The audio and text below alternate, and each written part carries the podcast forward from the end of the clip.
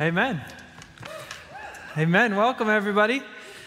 Hi, my name is Brian Williams. If we have not met before, um, that's my name. So now you know. I would like to know your name, so feel free to come and say hello. Sarah and I uh, get to lead this ministry, and it's we're so pumped about these next nine weeks. The next nine weeks talking about relationships. Anybody care about like relationships, romance? Anyone? Anyone? all right. Good.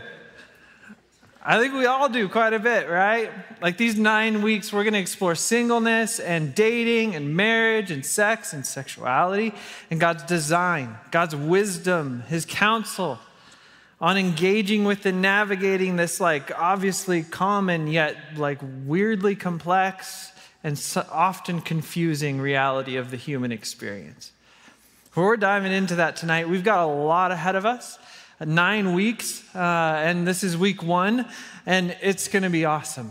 I'm so excited for what's ahead of us, for what God is going to reveal and what He's going to teach us along the way. You know, Brian Howard and myself will be preaching, and Sarah and I have worked on bringing uh, together a variety of other content to help build out the opportunity to, to learn and glean wisdom in this area of relationships. And um, the truth is, we're in it together. We're in this together. Like, we've, we've got a lot of things to touch on, and we're not going to get to all of it. And there's going to be details, and there's going to be questions that, be, that are brought up in the midst of this like vast and complex thing. And just to be totally honest and totally upfront with all of you, and to be quite frank, except my name's Brian. Uh, hey. Dad joke. I don't even try. I didn't, it just happened. Ah. Well, truthfully, like Brian Howard, myself, Sarah, Jacob, everybody who's involved in all this stuff, we're not capable of answering every question. We don't understand every detail because we ourselves have questions and curiosities. Like, like, like we ourselves, each one of us is, is we're all students at God's feet, just like you, struggling to do this well and to do our best and to see this thing that can be so beautiful and so life giving actually be that. We're trying to. And my hope uh, tonight and for the rest of these nine weeks is that we emerge on the other side of this wiser. And, and, and not just wiser, but actually like functionally, behaviorally different, better at relationships that's my hope for all of us, myself included. And I believe we will get there. We're going to get there collectively. We're going to get there with community and friendship through conversation with each other. We're going to, we're going to get there uh, in, in the most important aspect of that, which that song, the new song we sang tonight, fits uh, specifically directly into that. And the most vital aspect is that we're going to get there through friendship with Jesus and listening to Jesus, not just over these nine weeks, but for your whole life. That's the only way to get anywhere good, or at least anywhere that's better than good, anything that's the best, anything that's great. And we're going to need the Holy Spirit. We're going to need His help, His counsel, His wisdom. We're going to need each other. We're going to need the Word of God. It's going to be good. It's going to be good. I think we can all agree there's like some confusing things going on. Like, like if like we're in a church, right? You're in a church, it's good. I'm glad you're here. Church is good. Uh, but also it can be kind of confusing. Like, like if you grew up in church, or maybe this is just, yeah, if you grew up in church. Like you can be outside of the church in like the secular world, and, and there's like they shame you for wanting to get married. It's like, why would you want to get married and give up yourself and all that could be and your career, or I don't know, whatever else they shame you for about wanting to get married. And then in the church, there can be this weird thing at times in Christian culture where there's like some sort of shame for not being married. But I just want to say, for all of us in here, that we would all agree that there's no shame in this place. There's no shame in this place. So let's just talk about this stuff. Let's, let's, let's be open. Let's pray about these things. Let's open the Word of God and see what He has to say. Let's lean on the Spirit of God to lead us and guide us and counsel us and direct us and give us wisdom that we don't have, to give us ins- insight that we don't have. So, if you're like, is this for me? Which probably you're like, yeah, it is, Brian. Come on, of course I'm here. Hopefully it is. I know it is. But if you if you long for marriage, good. Good. Let's talk about it. If you're like marriage, dude, that is so scary. like, man, marriage. Awesome. Let's process through that together. Let's respond to that and see what's behind that. Do you consider yourself like I'm I'm too selfish to to to ever be married. I just, I just could never be with somebody because I'm just too selfish. Well, uh, you know, let's bring that to Jesus because I think he has something to say about it. If you're like, you know, my sexual desires, my, my sexual past, like it's complicated and, and maybe it complicates your vision of marriage. Maybe it complicates your vision of the church or of God Himself. Let's explore what God intends. Let's, let's lean in to God and explore what He desires in each of our lives and trust and believe His love, His goodness over ourselves and over others in this room. This isn't the place to judge. This is a place to come in and care for one another and build each other up in love and good deeds. Amen? We're all on board with that? Great. Yeah, Woo, let's hear it. Are you on board with that? Good, good, good. This is a place to respond. You can say hello, you can cheer, it's okay. Or you can boo. I don't know if you want to. That'd be unfortunate. I opened the door to that. All right, it's up to you guys. Sarah and I have um, really been working on a lot of stuff for this. And, and, one of the things that I'm really excited about, we've worked really hard on this. Oh, honestly, actually, we've worked hard, but Jordan Zaretta has worked really hard. Um, yeah, Jordan. Thank you, Jordan. One of the things we want to share with you are the stories and the experiences of others. Those who've gone before us, even those who are right alongside us, and their stories and learning from God about relationship. You know, uh, Sarah and I and Jordan, we sat down with about 20 people and we've, we've asked them to just share their stories. This week, we're diving into singleness. And so, watch this short video, a collection of some of those interviews. The idea of being single, like through my adulthood, it, it became something that was like constantly in my mind. Being in college and graduating, still not having like found like my person felt like I was hoping and then it just like kept getting deferred. I think that's where lies can creep in on, you know, am I valuable? Like am I worthy of this? Like am I beautiful? Am I attractive? There's moments that you think in singleness, like when is it going to end, or when are you going to meet that next person that you're going to go on a date with, waiting for that guy or waiting for that girl. God's conditioning you and training you to be that great wife or husband, and just like that partner that you haven't even met yet. I think God revealed to me it's okay to be alone and still be seeking. Philippians 4 10 through 13, it speaks to, it finishes with, I can do all things through Christ who gives me strength. But prior to that, it's like I, I've learned to be content, whether hungry or well fed uh, to be with plenty or with nothing. And all these things, I think, kind of centers around the idea that no matter what, like God is still good. Mm. He's still faithful. God is who He says He is. His promises are still true, and mm. it doesn't change who, who, who He is, and it doesn't mean He loves us any less or any more. It just means yeah. that we're in that season, and that's okay. Really, like a dating relationship can, like, if you're single and you don't have one, like, can easily become an idol of like what you want to achieve partnership is a good thing, marriage is a good thing, friendship is a good thing. But when we, we reorder it and place anything before God, I think that's where our hope can continually get deferred and get deferred. God desires to fulfill longings in our hearts, but we have to first like be open handed and like put it before Him and say, like, it's okay to hope. It's okay to hope in certain things and allow God to shape our hope in that way. We shouldn't fight for a relationship to happen in our own strength and in our own doing because then it just it's likely that we're doing it in our own power. With Aaron, everything really came together because God intended for it to happen from the very beginning. When it's in God's timing too, those things fit. And it's not like, oh my gosh, I have too many things happening. Like you will know because it's something that God's blessed and it's not something you're forcing.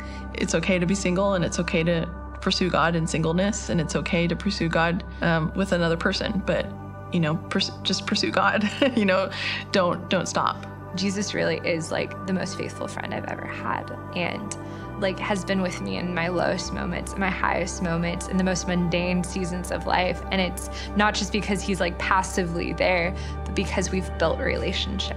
Knowing that like Christ is so consistent and there's so there's such a well of joy to be found in him and comfort and peace and healing that I'm practicing now, like running to the Lord before I run to my boyfriend.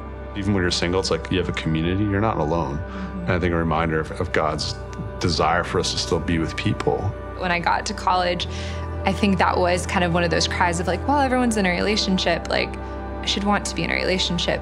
But my prayer actually was for community. Being in community is, I think, what changed everything because it held me accountable in the things that I wanted to achieve, but also the questions that I had about my faith. And I think that regular attendance, whether it's young adults or just your small group, is what helped me um, just have that sounding board of people that were praying but growing. I wanted to grow in my faith, but I, I don't think I realized until I was in that small group that that was the priority and what really helped me.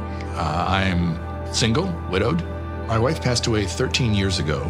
I get a call from the caretaker saying that my wife had just passed away.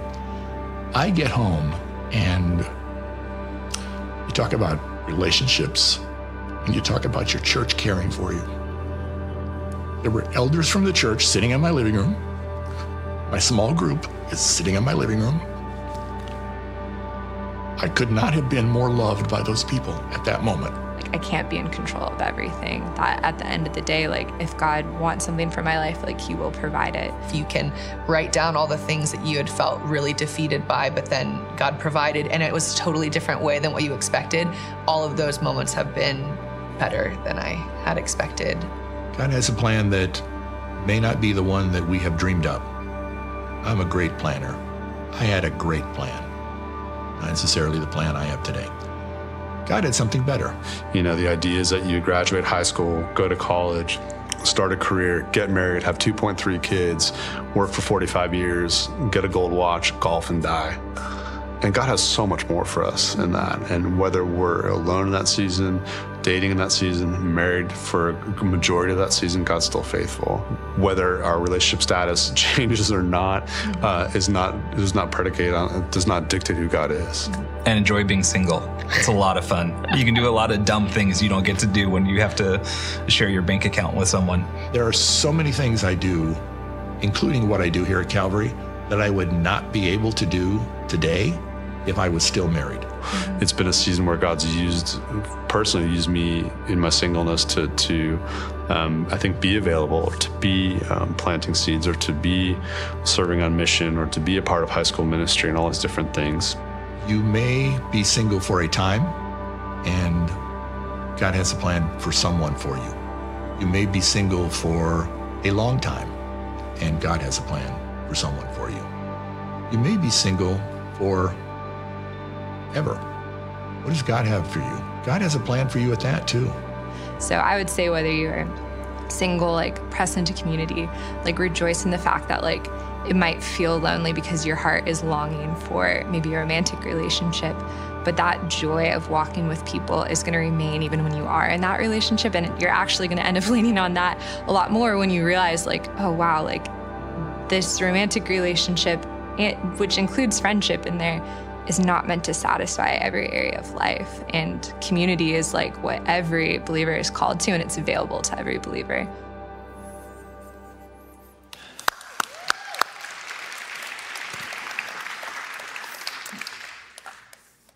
God reveals himself through the stories of his people.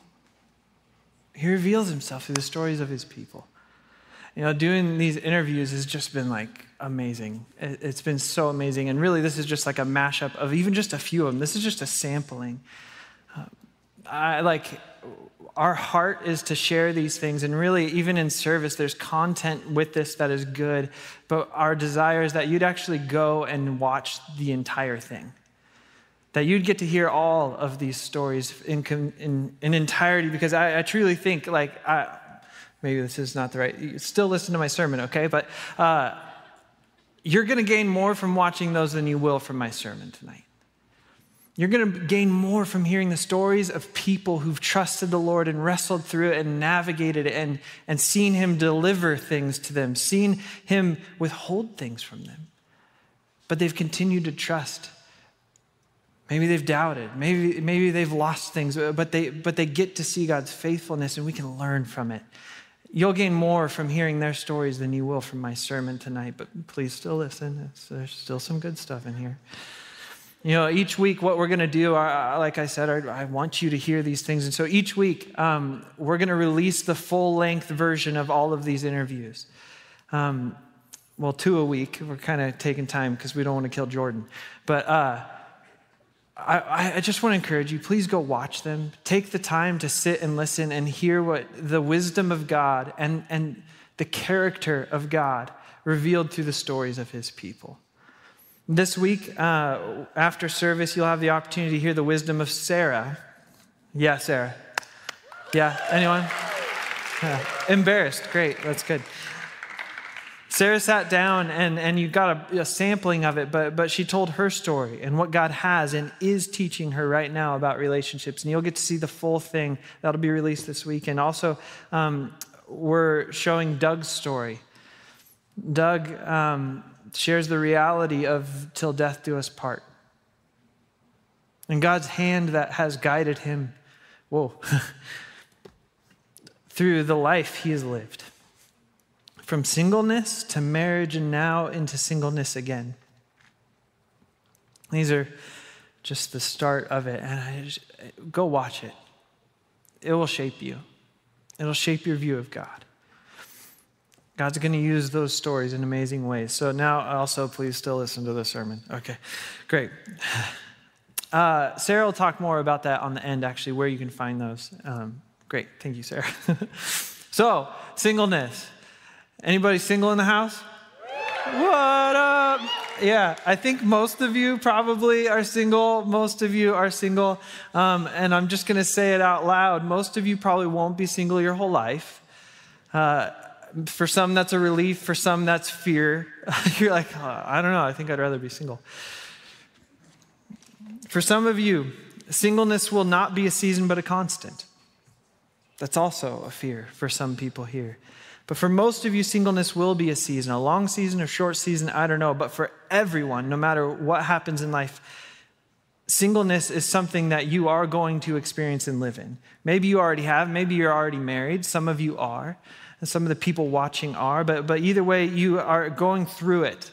Many of you right now, right in this moment. And so we're going to talk about singleness tonight. And before we go anywhere, I just want to clarify from the beginning what I mean when I'm talking about singleness. When I use the term singleness, here's what I'm talking about, all right?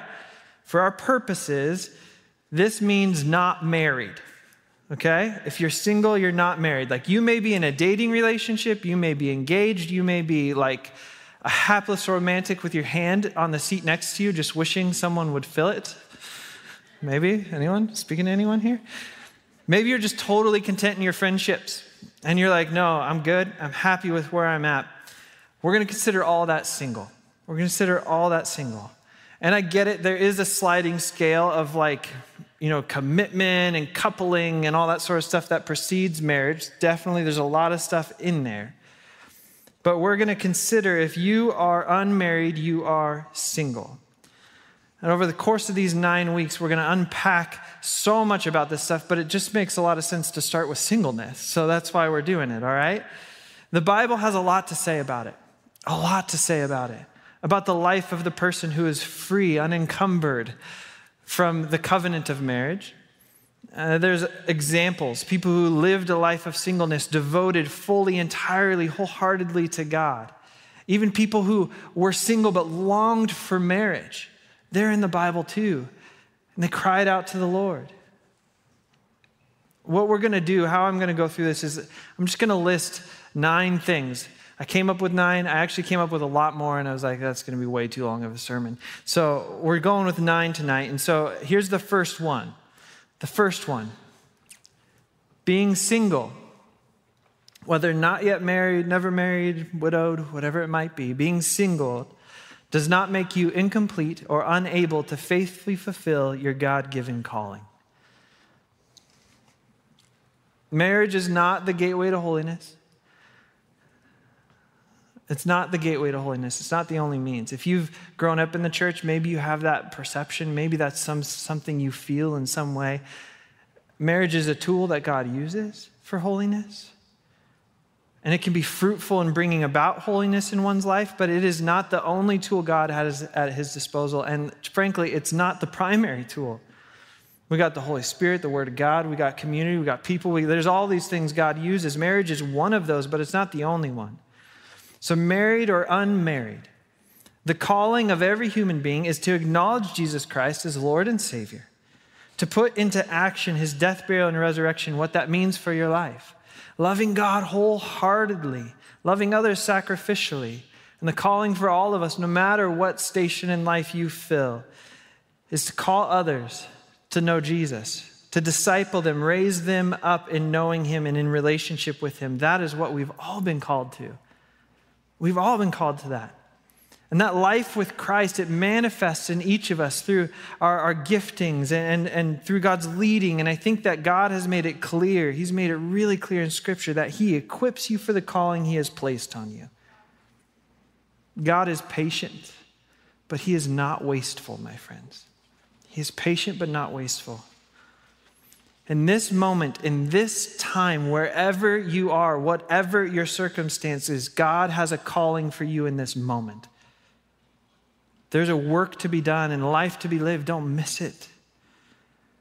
Like, God's not twiddling his thumbs, like, oh man, you know, well, I've got this really meaningful, really meaningful, useful thing for him to do. If only he would go over and ask Stephanie out. Man.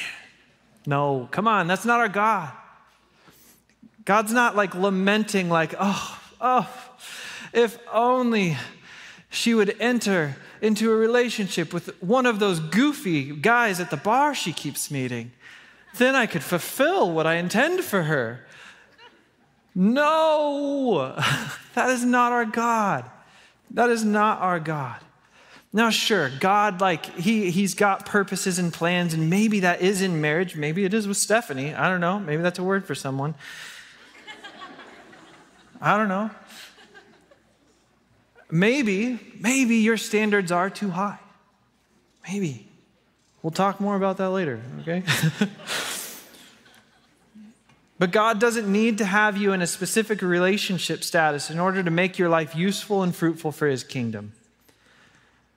And there's biblical precedent for this. We've got, we've got the example of the Apostle Paul who never married. There's the prophetess Anna who was widowed most of her life. And of course, we got like Jesus Christ himself, the big deal, right? The head honcho. I think for all of us, we need to accept and lean into, at times, in a way, release into the freedom that God is a person. He is adaptable, He is creative, and he is continually working all things for the good of those who love him. What I mean is, wherever you are in life right now, wherever you will be 10 years from now, wherever you will be 40 years from now, God's loving kindness will guide you and call you into fruitful, eternal, meaningful living. I love what Jesus says in John 10 10. He says, The thief, that's the devil, comes only to steal, kill, and destroy. But I, this Jesus talking, Jesus says, I came that they may have life and have it abundantly. Jesus calls us to a life in abundance, and that calling is not contingent on human covenants. It's not contingent on human covenants. What a beautiful thing. Being single does not make you incomplete or unable to faithfully fulfill your God given calling. Okay, number two, you guys ready? It's okay to be single right now. It's actually a gift. It's actually a gift. Anyone? Anyone? You're like, really? I don't know, maybe. Other people are like, oh, yeah, yeah, no, it's a gift. Like Dave. I love Dave. Dave was in my wedding. I was in, like, anyway, maybe you don't know who I'm talking about. That's the guy who was like, you know, enjoy your singleness. Enjoy. Anyway, okay. Singleness can be a desirable state and a gift that allows full devotion to the Lord. Let's look at what Paul writes in 1 Corinthians 7. He writes this I would like you to be free from concern An unmarried man is concerned about the Lord's affairs, how he can please the Lord. But a married man is concerned about the affairs of this world, how he can please his wife.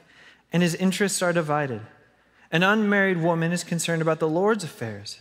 Her aim is to be devoted to the Lord in both body and spirit. But a married woman is concerned about the affairs of this world, how she can please her husband.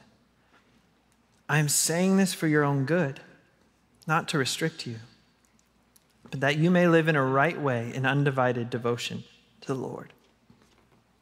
So, Paul here, he, he's a single man and, and he calls out a reality of marriage. That when you are married, things get a little messier. They do. Definitely, like, definitely, there are many blessings and reasons to celebrate marriage, definitely. But when you get married, things get a little messier. God Himself loves marriage, right? Marriage is good. Marriage is really good. God created marriage as a good thing for the benefit of human flourishing, a good thing to be embraced. And Paul, who, who wrote this to the Corinthian church, also wrote a letter to the Ephesians where he just heaps high praise on marriage and God's purposes for it and says, Man, this is good, this is good. Marriage is good. Yet in our fallen world, there is the reality that relationships with imperfect people draw on our time, our energy, our emotional bandwidth, and our devotion. And guess what? Everyone's imperfect. No matter what you're thinking, like, oh, no, no, but I'll find that one. No, no, everyone's imperfect. If you think they're perfect, well, we'll get to that. Uh, truly, I, I got to say, I, I, believe that as a married man, I am married to my wife, Amy. Um, yep, that's the one. Uh, clarifying in my mind. Now, truly, I believe as a married man, it honors God that I prioritize time with my wife. It honors God that I prioritize her. It is loving for me to consider her needs and her weaknesses and adjust my dealings accordingly. And thankfully, she kindly and lovingly does the same for me, accommodating my weaknesses and my needs into her life.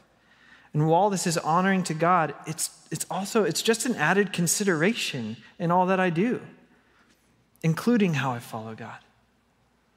Like if my wife Amy knows the call of God is to sell our car and give the money to like so and so, whoever. Well, Amy, when she was unmarried, she could do it freely. She could do it immediately. The, the only consideration was, was is she willing to follow God on this? Is she willing to, to obey him and say yes to him? In marriage, Amy, in kindness and consideration for me, would probably pause for a moment and bring this call to me, her husband, and we may still arrive at the same outcome, but the, the process is slowed. It adds concern, it adds complexity. Of course, the inverse would be true. If I, when I bring things before her, eh, I have to consider her. I have to weigh what she needs and what is best for her as well. So it's okay to be single right now, and it's actually a gift. And the gift of singleness is simplicity. The gift of singleness is simplicity. Do you know that in marriage it's actually harder to get time with God? It's harder. Of course, it can be done. yes, of course, it can be done. And it's important that it is done. It's so important to get time alone with God, but it actually takes more intentionality than when I was single. And kids, like, your life is not your own when you have kids. Not at all. Not at all, but it is good. It's good. It's more complex, but it's good. You know, see, right now, in your singleness, if you are single, your life is simple. Some of you might be sitting there like, no, Brian, you don't know my life. My life's real complex. Yeah, I'm sure. I'm sure it is. But I'll just say that marriage isn't going to make it any less complex. For all its beauty and purpose, marriage will make your life more complex than it is now. And a romantic relationship of any kind will make your life more complex. And complex is not worse, it's just complex. So I want to encourage you with this leverage the simplicity of your singleness. It's a gift. Your time right now is a gift. Your single days are actually this like wonderful time where you can either waste waste it on frivolous stuff or you can invest it in the kingdom of God. Make the most of the simple freedoms you have right now. Serve God in like extravagant ways. Surrender yourself to his impulses, not your own. Because you have the freedom to do so right now. It's complex to be married. It's good, but it's complex. So embrace the simplicity of singleness while you have it, if you have it. Number three, come to peace with being single and not needing another person to complete you, but find completeness and security in Jesus. Okay, real talk, right? Finding someone who completes you is Hollywood fiction. It's not real. It's a lie. Believing someone other than Jesus can fulfill you is setting them and yourself up for failure. So make peace with singleness by finding fulfillment in Jesus. Make peace with any situation in life by finding fulfillment in Jesus. For no matter your relationship status, only Jesus will ever satisfy you. Only Jesus will ever complete you and protect you and love you completely. You know, when I reflect on, on my own vows, the to death, till death do us part aspect of that weighs on me at times. You know, hearing Doug's story is moving and hard, um, but also beautiful to be encouraged by. But often when I reflect on that vow, that aspect of the vows, till death do us part, I, I, it's, it's amazing that, that that is actually an inevitability, that death will part us. See, in Matthew 22, Jesus makes it really clear that when we get to heaven, we won't be married to one another. We'll be in perfect communion with God Himself, and there will be no need for marriage. No, um, no matter how you go through life, Jesus will be the fulfillment of all we long for and need, both now, in the middle of it, and at the end. Find completeness and security in Jesus. Do it now, no matter your status. If you're married and you're still navigating that, find your completeness in Jesus, my friends. Because eventually that's where you're going to end up, is with Him, in complete, perfect unity with Him, just basking in the glory of His goodness and light. It'll be wonderful. But you don't have to wait till then to start pursuing that. Number four, it's okay to be single and want to be married. It's okay to be single and want to be married. Like the normative pattern is marriage. It is. And that's probably where many of you are headed.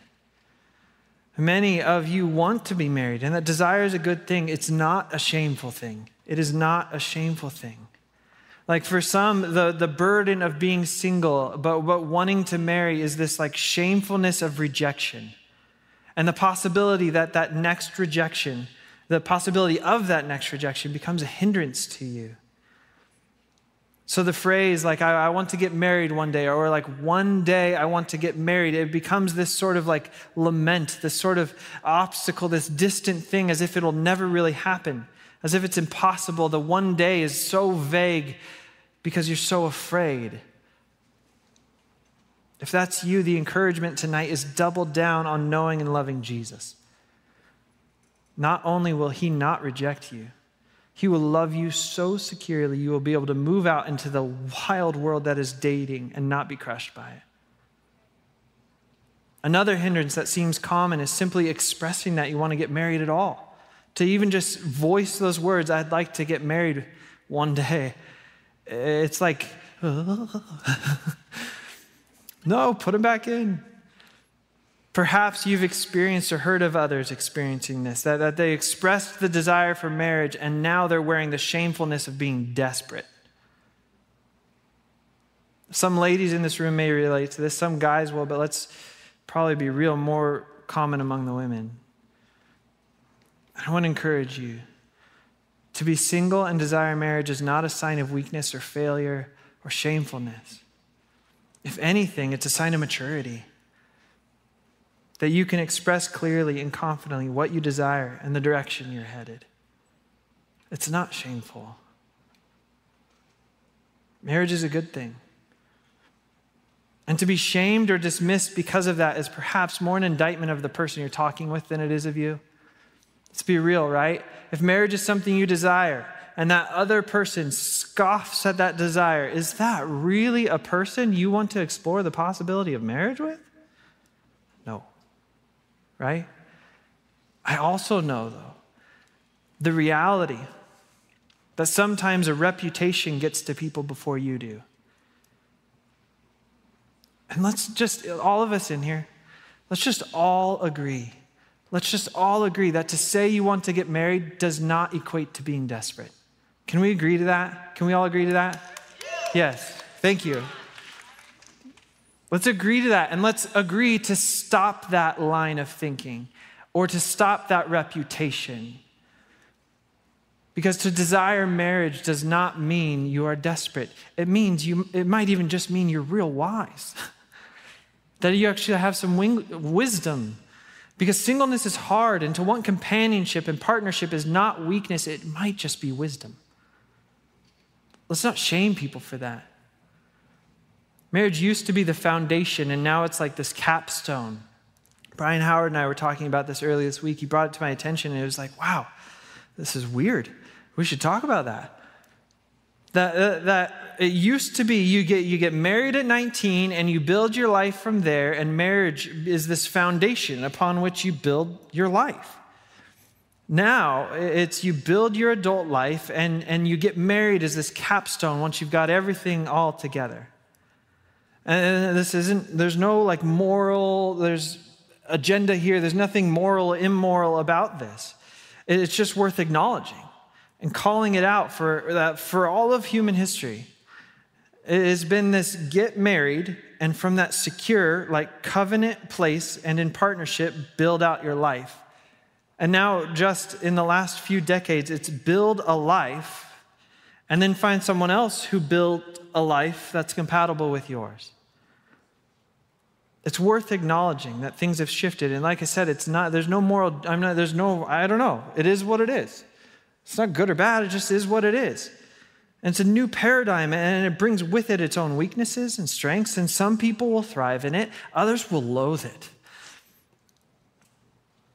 And while that paradigm will influence or impact your experience in singleness and longing for marriage, it does not have to dictate your experience. It's okay to say that you want to be married, no matter what age you are. Perhaps this will free you to say it out loud and learn that you're not alone. You're not alone. Also, this shift in things is more neutral for men than it is for women. Just is. Point number five there is a biological clock for having children. There is. there just is. There's no way to get around it. And if that doesn't seem like it's like, if you're like, okay, cool, whatever, like, okay, well, listen up still because this might be for, for your future you. I don't know. Or it might be for someone around you. The thought, the fear that if it takes too long, am I going to be have children, be able to have children? I just want to say it out loud. That's reasonable. That's reasonable and in no way contemptible. Like guys in this room, men, there are women in this room who, who, for them, the thought, I want to get married one day, has this added reality and weight that if they want to have kids, one day can't be completely ambiguous. For the men in here, I want, I want to call you out into this that we can be aware and compassionate to that reality. Be compassionate towards that. There's no reason to mock such a thing. None at all. How sour and cold. Some of you men may have desires and expectations of where you will be and at what age, but uh, we, the reality is, women feel that pressure of the biological clock more than we men do. So, guys, be compassionate, be kind, be kind. And he, like, even if you, okay, be considerate. Like, if you're dating a girl, be considerate of her time. Like, if that thing's going nowhere, just be considerate, okay? We'll talk more about that stuff later. But be considerate. Take care of her. Be serious about where the relationship's going or could go. For the women in here, I want to encourage you as well that God listens. God listens. Articulate those desires to God. Psalm 66, we read this I, I, cried to him, that's to the Lord. I cried to God with my mouth, and high praise was on my tongue. If I had cherished iniquity in my heart, maybe the Lord would not have listened, but truly God has listened. He has attended to the voice of my prayer. Blessed be God, because he has not rejected my prayer or removed his steadfast love from me. Hebrews 4:16 says, "Let us come with confidence and draw near to the throne of grace." that we may receive mercy and find grace to help in the time of need. 1 Peter 4:12 For the eyes of the Lord are on the righteous and his ears are open to their prayer. My friends, if you have put your faith in Jesus' death, burial, and resurrection, you are made righteous by his blood, and God hears your prayers. He bends his ear to you. Our prayers are not heard because we are worthy or perfect, but because God is gracious and God listens. So articulate your desires to Him. And for both the men and women in here who hope to have kids, yes, timing matters. Timing matters. Like, there's a reason that when Sarah got pregnant, when Sarah and Abraham got pregnant with Isaac in the Old Testament, that it was considered a miracle. Because for like a long time, like all of human history, we kind of get it the older you get, the less fertile you are for both men and women. Like it's a reason it was a miracle that that Sarah got pregnant by Abraham. Like they're in their 90s and it's like, no, this should not happen. We get it. Timing matters. And humanity has known that for a long time, but also pregnancy is just this miracle. It's just this crazy, crazy miracle. Like, seriously, it's so astounding. Eh, like, it's so astounding that anyone gets pregnant. God created something so beautiful and intricate and like, unfathomably complex. And I don't want to lay additional fears at your feet, but I want to pry closed hands open. This is for the men, this is for the women, this is for all of us that marriage by a certain age is not a guarantee that you will be able to have children. The fulfillment of your desire for kids does not depend on timing alone. The best posture to hold, eh, eh, to hold it is open-handedly before God. And, and that will continue to be the best posture even after your wedding day. Like often at the prompting of Jesus, I reflect that, that Amy is not my own. That uh, she is his, and she may not always be by my side. And so, and so I, I must, I must continue to always be open handed with her. And this posture of open handedness was necessary before I even met her. It was necessary then as I, as I walked with God and I wondered what He had in store for me. It was necessary uh, to be open handed as Amy and I got to know each other. It was necessary as we navigated engagement, it was necessary. And the honeymoon and all that stuff. Open handedness has been the appropriate posture every step of the way, and it will continue to be. See, after we got married, a couple years in, we decided it, it was time to pull the goalie. was that explicit? Sorry. Is that too much? we decided to have kids. to try and have kids. Some people still don't get it. It's okay.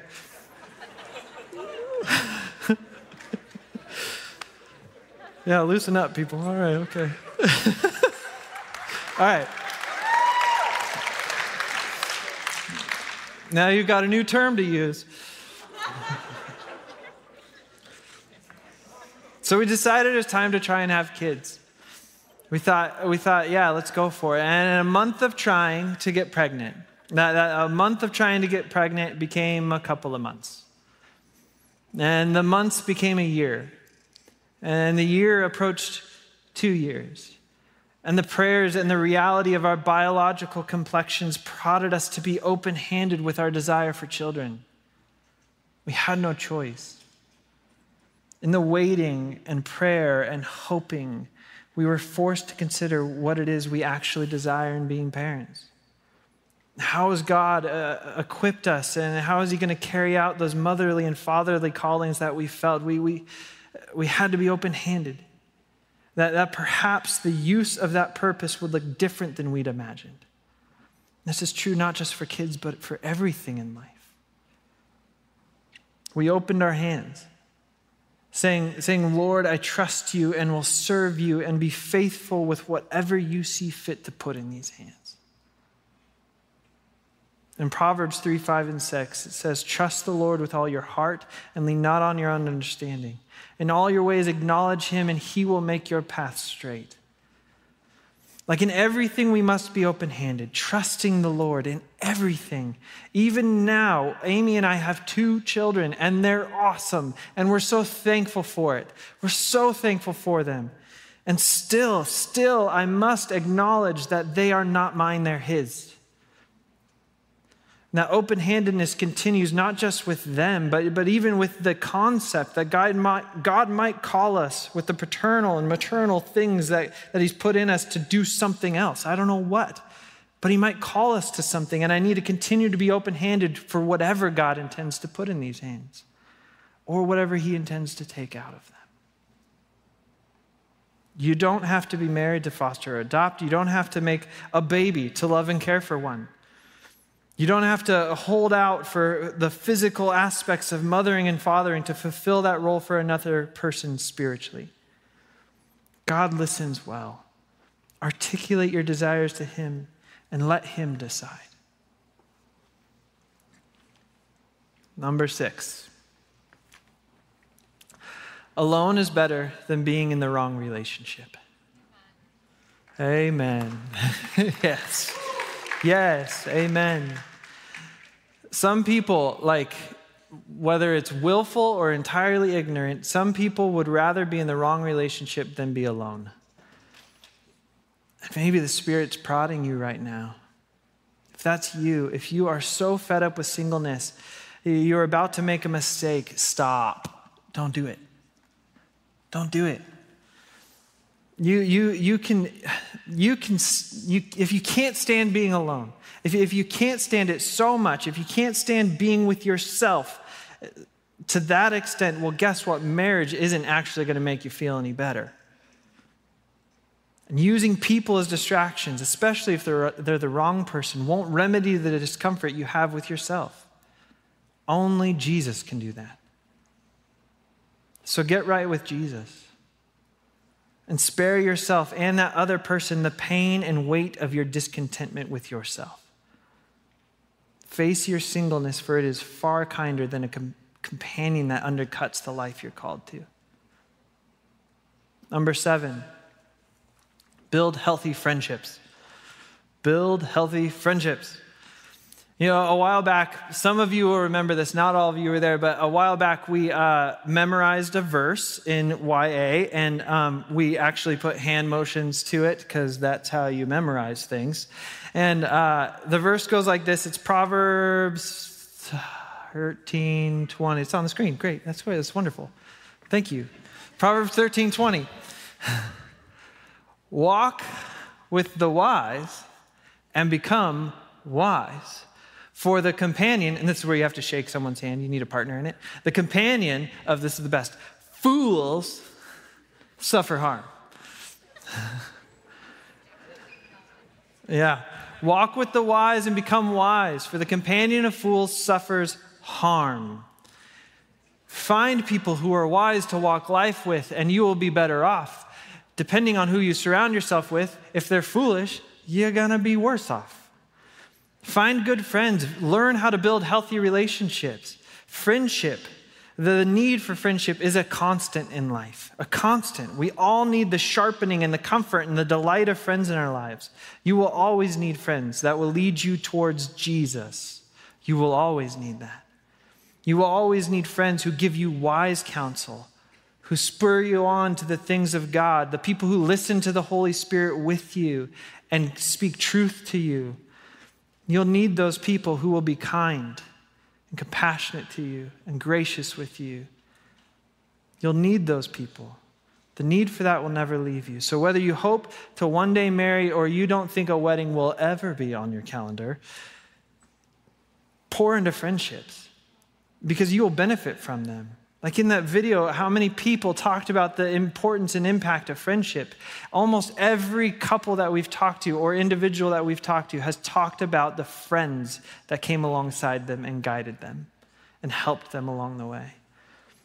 I want to encourage you with three points about friendship. First is that friendship is the basis for every strong romantic relationship or any relationship at all. Friendship is the basis for every strong rela- relationship, romantic or other. So get to it. Start making friends. Start refining within yourself the quality of friend you are to others. It's not just about who's, who's the friend to you, but who are you a friend to? Start becoming that person. It will only benefit you down the road, no matter what your relationship status. The second one friends are the proving grounds for how to have deep relationship. Friendships is, is it's the test bed for how to have Jesus centered relationship, for, for how to follow God alongside others, for how to forgive, for how to trust, for how to communicate. Now, uh, even it's a test bed for even who do you partner with? How do you discern who is a wise friend and who's a foolish one? Who's a wise partner and who's a foolish one. Friendship is a space in which you can do this. So do not forsake the God designed refinement that comes through friendship. It will, it will always be needed. Third, friendship is accountability for good decision making. Walk with the wise, become wise, but the companion of fools suffers harm. Seek out good friends who are wise, who love the things of God and desire for you to love God too. They will be your mirror, helping you to, to reveal to you what, what you don't see in yourself. They, they will be God's tool for reminding you of what He has called you to, of who you are in Jesus. They will be the outside perspective that helps guard you from making that poor decision in who to date or who to walk alongside or th- cast your lot in with. They will affirm or caution you when you're navigating all that life has. They will encourage you and love you. You need friends. Find friends who will help hold you accountable. You know, Proverbs 17, 7 says, A friend loves at all times, and a brother is born for adversity. Life has a lot of adversity. Find people who will help you through it. Build healthy friendships. All right, number eight. Thank you. We got, we got two more. This is the last, second to last one. We're almost there. Number eight, sexual desires and singleness are attention to manage, not a problem to solve. Like Brian Howard talked about this a couple weeks ago, right? He, and he said, he, he, we're going to talk about this more, by the way. We're going to talk about this a lot more. We're going to spend a lot of time on this. We're going to devote a whole night to talking about this stuff. But, but the simple answer to, to, to strong sexual desires is get married. Like, that's the simple answer. That's, that's the simplest answer. That's the most black and white answer. That's the most clear answer. But I also recognize it's overly simplistic. Because marriage may be a trajectory, but it's not a solution for the desires you have tonight, tomorrow, maybe next week, a year from now. I don't know. So that's why we need to speak about and, and, and acknowledge that sexual desires and singleness are a tension to manage, not a problem to solve. So long as you are in singleness, the, the difficulty of sexual desire and God honoring sexual ethics is something that we will hold in tension. You'll hold in that tension so long as you are single. You'll feel that tension. And, and get this, it won't totally go away in marriage either. See, God honoring sexual ethics and our fleshly desires will continue, will continue to require self discipline and wisdom, even in marriage. The tension does not go entirely, entirely away, even in marriage. So start refining how you manage that tension within yourself, because you'll need it your whole life. God desires that we would acknowledge things that are good that we would acknowledge things that are good. With all good desires, such as sex drive. It's a good thing. Like men and women, we all, like, you have it, okay? Men have it, women have it. There's, there's this like sex drive, this thirst for sexual pleasure, and that desire is a good thing. It's a good thing, just like I really love In-N-Out Burger. What up, Sean? Shout out to anyone who's here at the pre meeting. Sorry, that was a little inside joke that probably wasn't the best place to put it. sex drive is good when we're single, and sex drive is good in marriage. But with all good desires, what we do with it will determine if it continues to be a good thing or if it becomes a destructive thing in our lives or the lives of others. Like I said, we'll talk more about this. We're going to talk much more about this, but I just want to make clear from the, from the top as we go through this that we would all have it clear that there is no need to vilify sex drive. There's no need to suppress it because you are single. There's no need to deny it. On the contrary, on the contrary, acknowledging it and then responding to it appropriately is the path to life and health in that area. But we got to acknowledge it kind of brings us to number nine. Whatever dysfunction you have as a single person, you will drag into relationship. Deal with your dysfunction now. Like if you're a man or woman who is mired in addiction to pornography and hoping that one day when you get married, it'll just magically go away, you're wrong. It won't. When you continue to indulge in pornographic content, what you open your mind and body up to is altogether different than the realities of what God created. And it is a corrupting of your pleasure and your perspective. And it corrupts even your ability to thrive in sexual intimacy with a real person. It is not neutral. And if you don't deal with it now, it will be a wrecking ball in your relationship and to your spouse's security and your love for them. If you are a controlling or manipulative person and, and, and you've seen that or you recognize that and you think like, oh, well, it's not that big a deal. I'll get into the right relationship with the right person and I, I won't feel that need to do it anymore. Or like, I'll, I'll, I'll find the right person who will just accept me for me. Think again.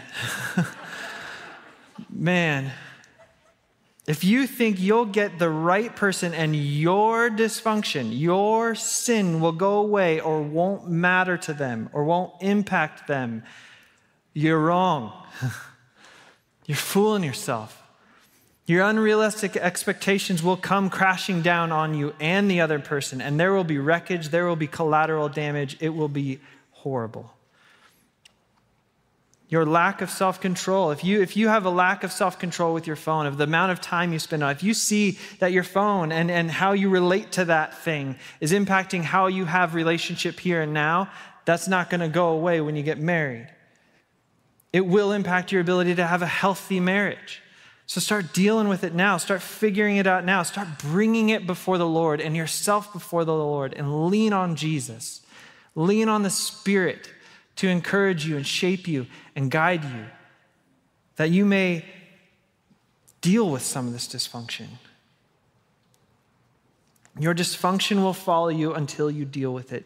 You can wait to deal with it in marriage, or you can get to work dealing with it now with whatever you're already aware of, whatever you're already aware of. Because seriously, like we're going to be dealing with dysfunction our whole lives. Like you, it's just going to happen until the day we are free with Jesus and no longer dealing with it. You're going to deal with dysfunction your whole life, but you can start making some progress and position yourself and your future spouse for a little less heartache.